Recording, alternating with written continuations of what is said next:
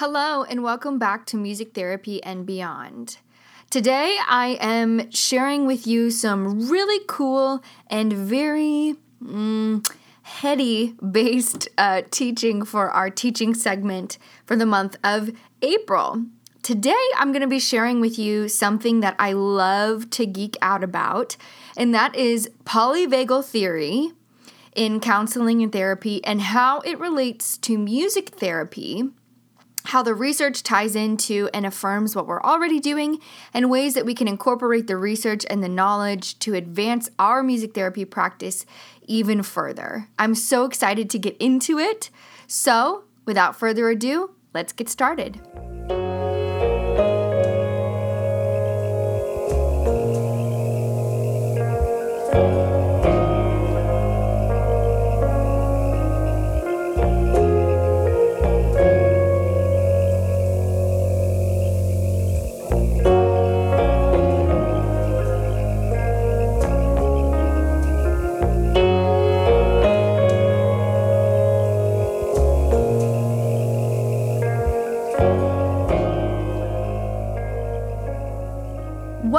Is the vagus nerve? Well, the vagus nerve is one of the 12 cranial nerves that is split into two branches called the dorsal and the vagal branches of the vagus nerve.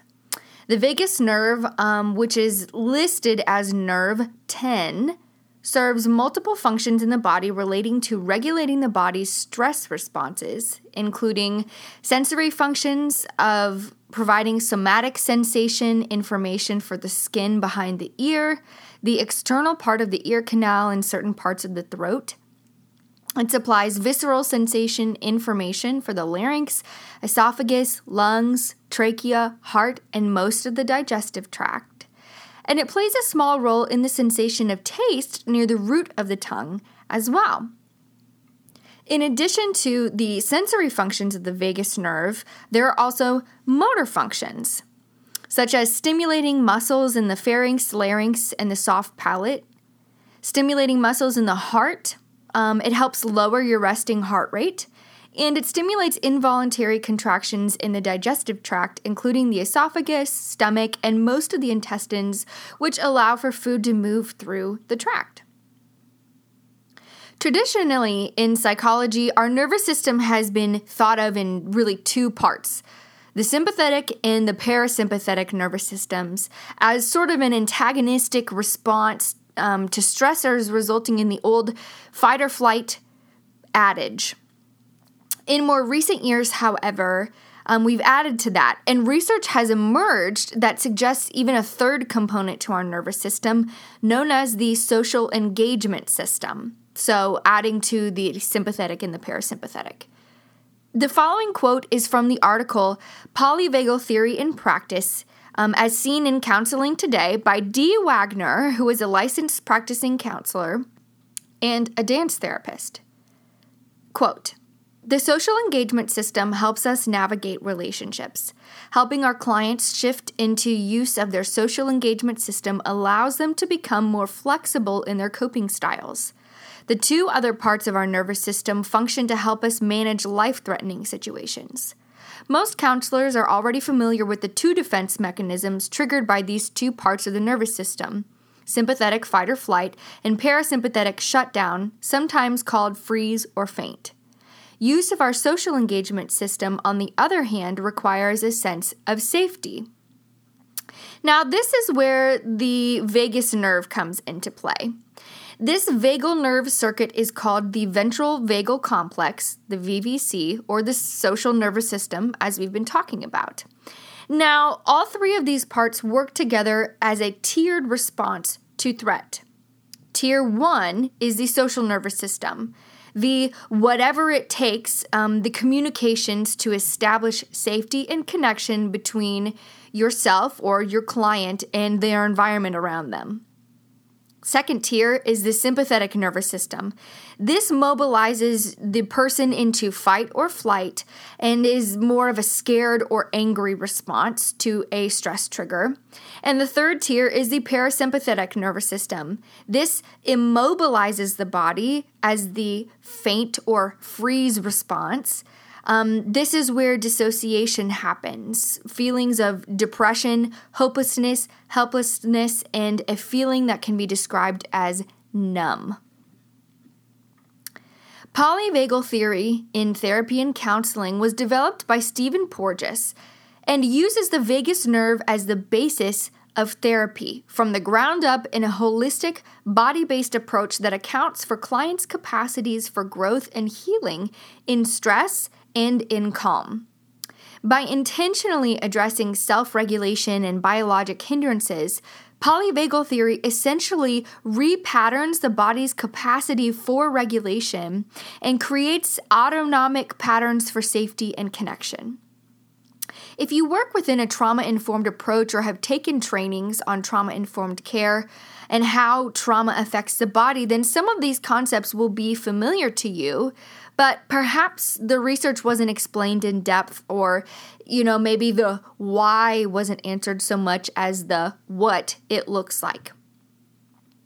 I'd like to read an excerpt written by Deb Dana from a blog post on the Psychotherapy Networker website she's going to explain a little bit of how the dorsal and the ventral vagus nerve branches play a role in regulation and therapy. Quote, from a polyvagal perspective, a key goal of therapy is to help the client find ways to move out of a dysregulated state either a numbed out dorsal vagal state or a hyper aroused sympathetic one, and return to ventral vagal, the biological seat of safety and connectedness. And because we can change our dominant life story only from a place of ventral vagal, it's crucial for both therapist and client to be able to accurately identify the state of their own nervous systems at any point in time, both in the therapy session and out in the wider world. Only when individuals are able to recognize their location on the polyvagal map can they begin the journey back to calm and connection. End quote. This theory really heavily relies on the unconditional positive regard and the regulated state of the therapist. Deb Dana goes on to say that's because emotional healing can only take place when clinician and client establish a trusting nervous system to nervous system connection. Subconsciously, clients are continually picking up subtle cues from their therapist via tone of voice, eye contact, body posture, and facial expressions, from a slightly wrinkled brow to a particular movement of a hand Throughout the session, clients are constantly reacting to these signals with sympathetic activation, dorsal shutdown, or ventral openness and trust. So, from a polyvagal perspective, healing client to therapist relationships requires therapists know their own ANS and learn how to regulate it in the moment in the midst of any session. End quote. Deb Dana is a leading author on polyvagal theory alongside Stephen Porges and has developed trainings for clinicians on how to apply this theory to their work. I will reference this in a little bit and link you to her trainings website. Ultimately, the goal of utilizing polyvagal theory is to allow the therapist to understand how to help the client stimulate their ventral vagus nerve the ventral branch of the vagus nerve is the nerve that allows us to engage the social component of our nervous system that allows us to access and unlock our social engagement nervous system. That first tier, right, that I talked about earlier, that's the first to go away when there is a perceived threat. Even before the sympathetic and the parasympathetic nervous systems take over, that ventral vagal social engagement aspect is the first to be shut down when the client is in a state of dysregulation. Porges coined the term neuroception to describe how our ANS, or our autonomic nervous system, is constantly scanning for threats without the use of our thinking brain. When our stress response triggers the activation of our social nervous system, we interpret danger or a threat, whether real or perceived.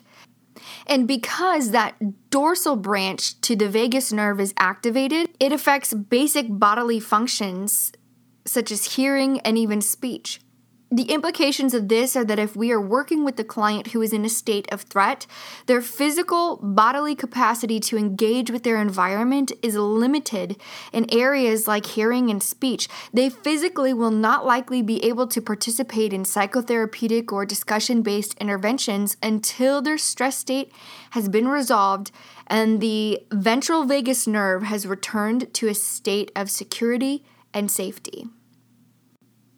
Let's stop right here for just a moment and take a little music break to let all of that information begin to digest as we dive into the clinical application portion of this episode.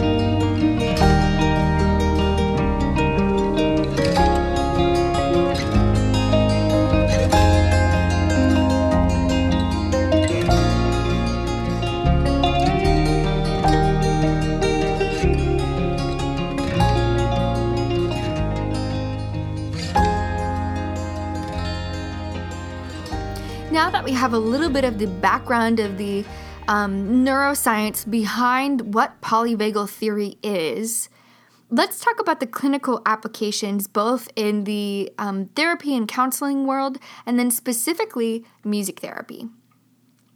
So, first, I'd like to just briefly touch on a really fascinating and newer model of therapy designed by Dr. Dan Siegel. It's called interpersonal neurobiology, and like I said, it's a psychotherapeutic model designed by Dr. Dan Siegel in the 90s. The foundational principle of this model revolves around relationships, both in the life of the client and the therapeutic relationship. He poses that resilience and positive relationships come from the ability to self regulate and foster healthy growth in the brain by tending to the vagus nerve and the body before and in conjunction with the mind. I'll link you in the show notes to a really neat TED talk that Dr. Siegel gives when he begins to explain in such a simple and understandable way the relationship between the brain and resilience and therapy. Be sure to check it out. Zooming in even further, let's talk about music therapy. So, how can we address the vagus nerve in a body focused, ground up, holistic approach in music therapy. Many movement therapies um, utilize a polyvagal informed approach, specifically in yoga therapy, dance therapy, and even play therapy. I'll link in the show notes an exercise that is a simple example of how to help regulate the vagus nerve using your client's body. This is something that you could teach them to do pretty much anywhere. It's discreet and it's a really great way to help them tap into their body once they're able to identify what stress state they're in and where they are on the polyvagal map that Deb Dana talked about. Singing, yoga, deep and slowed breathing, and humming are all natural ways to regulate the vagus nerve. This is why um, humming is comforting to um, an infant Singing is an excellent way to self regulate. Yoga is another excellent way to really get in your body and physically trigger that ventral vagus nerve. And as pretty much everyone knows, slowed breathing and intentional breathing is one of the best and quickest ways to help regulate your body. Now, I had mentioned previously that there are trainings for clinicians to be able to learn how to incorporate polyvagal theory informed exercises into their clinical practice. I'll link you to the show notes here, but Deb Dana is the founder of Rhythm of Regulation, and she ha- she offers these trainings um, to be able to equip, equip clinicians to utilize different physical exercises in their therapy practice. And these would be a great addition or a great continuing ed experience for music therapists to learn how to use the body to help their clients regulate. Now, in music therapy specifically, we have a physical medium to utilize movement in the body organically within our practice, especially with instrument playing and movement in music. If we use this theory to inform our regulation practices in all types of therapy sessions, but especially when working with clients who have experienced trauma, we can join in this groundbreaking approach to therapy and utilize the fullest potential of our tool sets in music and in the body. Music is also an excellent and potentially non threatening medium. Now, notice I say potentially because we know that music can be an invasive form of therapy and absolutely can be threatening if not used appropriately and therapeutically. But it is a potentially non threatening medium to create connection between the client and the therapist, even the world around the client. Such a nonverbal tool as music could be an excellent and even exclusive way to address the social engagement component of the nervous system and create a safe space to hold your clients in both during a state of stress or regulated calm.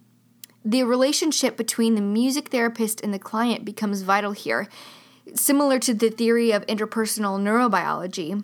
Music centered approaches to music therapy specifically lend themselves incredibly well to allowing the client to find grounding, security, and co regulation with the therapist in a very non directive and non verbal processing based way. We know that the brain is not able to engage in psychodynamic or even many behavioral based interventions when the body is in a state of fight, flight, freeze, or fold and verbal processing is not appropriate or even possible for the client unless their ventral vagus nerve has been activated. Music, without words and at the pace of the client, can be that bridge between the therapist and the client, and the vibrations and engagement of the body for the client could be incredibly beneficial to addressing the client's most immediate and primal biological needs. So, what are some considerations that you can apply to your music therapy practice right now, today, as soon as you turn off this episode? What can you do at work today? And what are some practical things that you can apply starting now? Well, we do need to be aware first of common triggers of threat and threats to safety specifically within the body.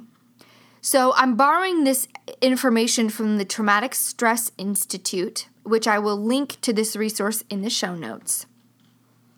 But they list several common stimuli for a sense of threat as newness or change, tone of voice, bodily postures, loud noises, and low tones, low frequencies. So keep that in mind when you're choosing instruments, and unpredictability.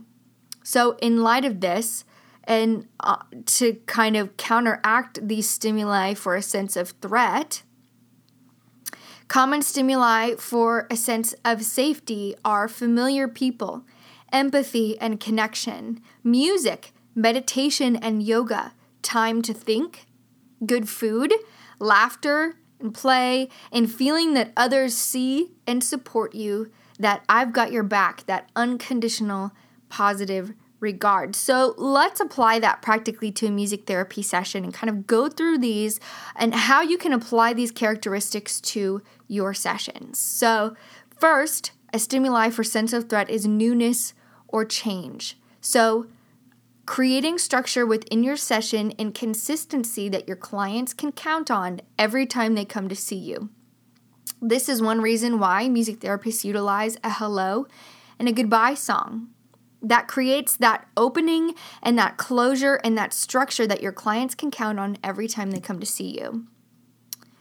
You could also consider incorporating transition songs to help your clients transition that change within the session so that there's not an abruptness or an um, a newness that is alarming to them especially if you're going to be changing areas within your therapy setting, or if you're in a classroom, you know, transitioning in and out of classwork or time with their peers in the classroom or a group time.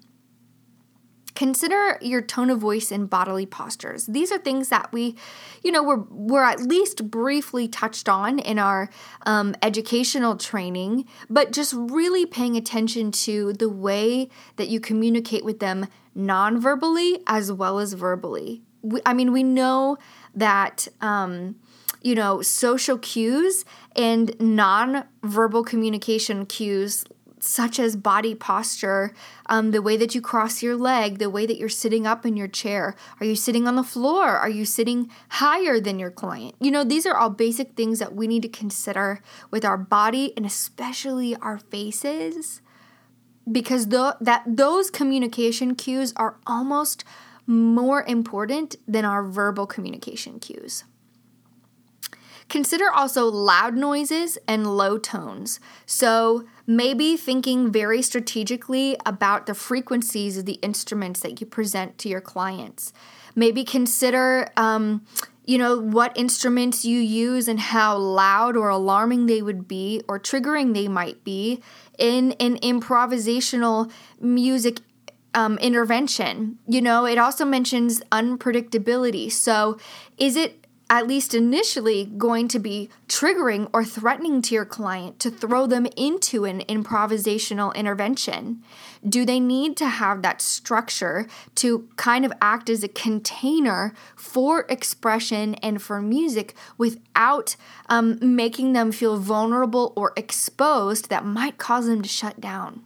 Moving on to that empathy and connection that relationship and the rapport between the music therapist and your client, between you and your client, is absolutely foundational. You know, there is all kinds of research on this, and I would encourage you to dig into that even more. But similar to the importance of and the effect on progress that that rapport has, it's also our ethical duty that if we're not able to build that rapport and build that relationship with our client, that we need to be honest about that with ourselves and with our clients and their families. And perhaps it's you know if, if you're just not able to get to that point where you feel like you can be effective um, then maybe it's time for you to refer them to another therapist. If you work in a practice with multiple music therapists that's the beauty of having a team right? You can collaborate on that and say you know maybe i'm not the best fit but maybe my coworker is. Or knowing who other music therapists are in your area that you can refer your client to and help them really find the therapist that's going to be able to help them the best. Because if you can't build that empathy and that connection with that client, it's going to be a huge hindrance to your to your client's potential progress in therapy. Music even on this list, this provides a sense of safety, and this is where client preferred music becomes so important because if you're utilizing the music that your client is already familiar with, there's that familiarity, there's that container, there's that structure and that safety because they they already feel familiar with it. They already have a connection to that music. They already feel that they are able to express something within that music. So, you know, starting from that common ground, that place where you where they tell you, I really love this song or you know, this song really makes me feel better about XYZ, you know? Really finding that place to meet them at their level with the music that they already love. I mean, that's just that's just a given to music therapy. That's just a freebie that's given to us as an amazing, incredible tool to build that connection and build that rapport with our clients. And the last one that I want to touch on um, is feeling that others support you. Again, that unconditional positive regard, letting your client know that this is a sta- safe space where they're going to be validated, that they're going to be heard and seen and connected with. Um, you know, regardless of what behaviors they show in this session, that you're not going to turn them away or yell at them or, you know, get them in trouble or punish them at all or be any sort of threat to their emotional or their physical safety.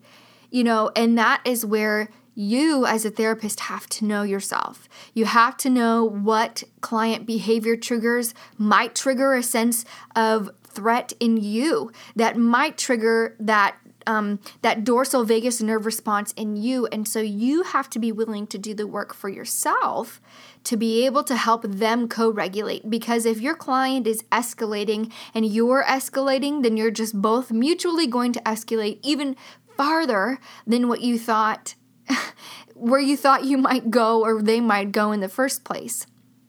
And there is research on this, especially in a classroom setting with kids and teachers when the when the child is escalating and the teacher is able to maintain a steady state and help that child co-regulate, you can curb so many of the negative behaviors and so many, so much of the um, the emotional responses and those biologic responses that are really really tough for kids to deal with and adults too. Figuring out how to regulate from that and come down from that and find a place of regulation it can be so disruptive in their day and it can really be damaging to them emotionally. So, again, that co regulation piece is absolutely key.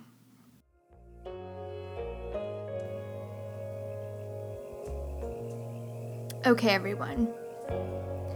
Let's just take a moment to take a deep breath in and out and really just let that sink in. I threw so much information at you guys, so much research, and I'm hoping to equip you with so many resources to help you continue digging into what polyvagal theory is and how this neuroscience can really help us unlock the fullest potential of our music therapy clinical work. I hope that you found this interesting and informative and helpful, and I hope that you can see ways to apply this to help your clients. How might they benefit from this research? It's pretty universal, and like I mentioned, it specifically works beautifully with um, mental and behavioral health and specifically trauma informed work. But these very primal biologic effects of stress and threat on the body can be applied to everybody. So consider this wherever you go in your clinical sessions, um, in your advocacy work, even in the grocery store. Look around you and see how this is applying to how your kids react during contingency, how you react in the middle of a pandemic. I mean, this the applications of this research are all around us. And so I just hope that this is great food for thought for you and that you will take this and apply it to your life and really help you grow as a clinician in your practice. Thank you so much for sticking around and and being willing to dive into this um, pretty heady information with me. Like I said, I know it was very dense, um, but maybe you're gonna nerd out about this as much as I do. Um, and you know, I think this is a great starting point in the music therapy field to begin a conversation of that, you know, digging even deeper and applying this this evidence to our evidence-based practice. Um, I just can't wait to see the results of this type of research really blossoming in our field. And if you found this interesting and you start to apply this and you really feel like you're starting to see changes in your clients or see the results of how polyvagal theory works in your music therapy practice, I would love to hear from you. We would all love to hear from you. So, reach out to us. As always, we love to hear from you. And feel free to drop us a line at musictherapyandbeyond at gmail.com. Please like and subscribe to our podcast so that you can make sure you're up to date on all of the resources that we want to give you every single week. If you're inclined, also, please rate our podcast. You know, as a new podcast, those ratings mean so much to us.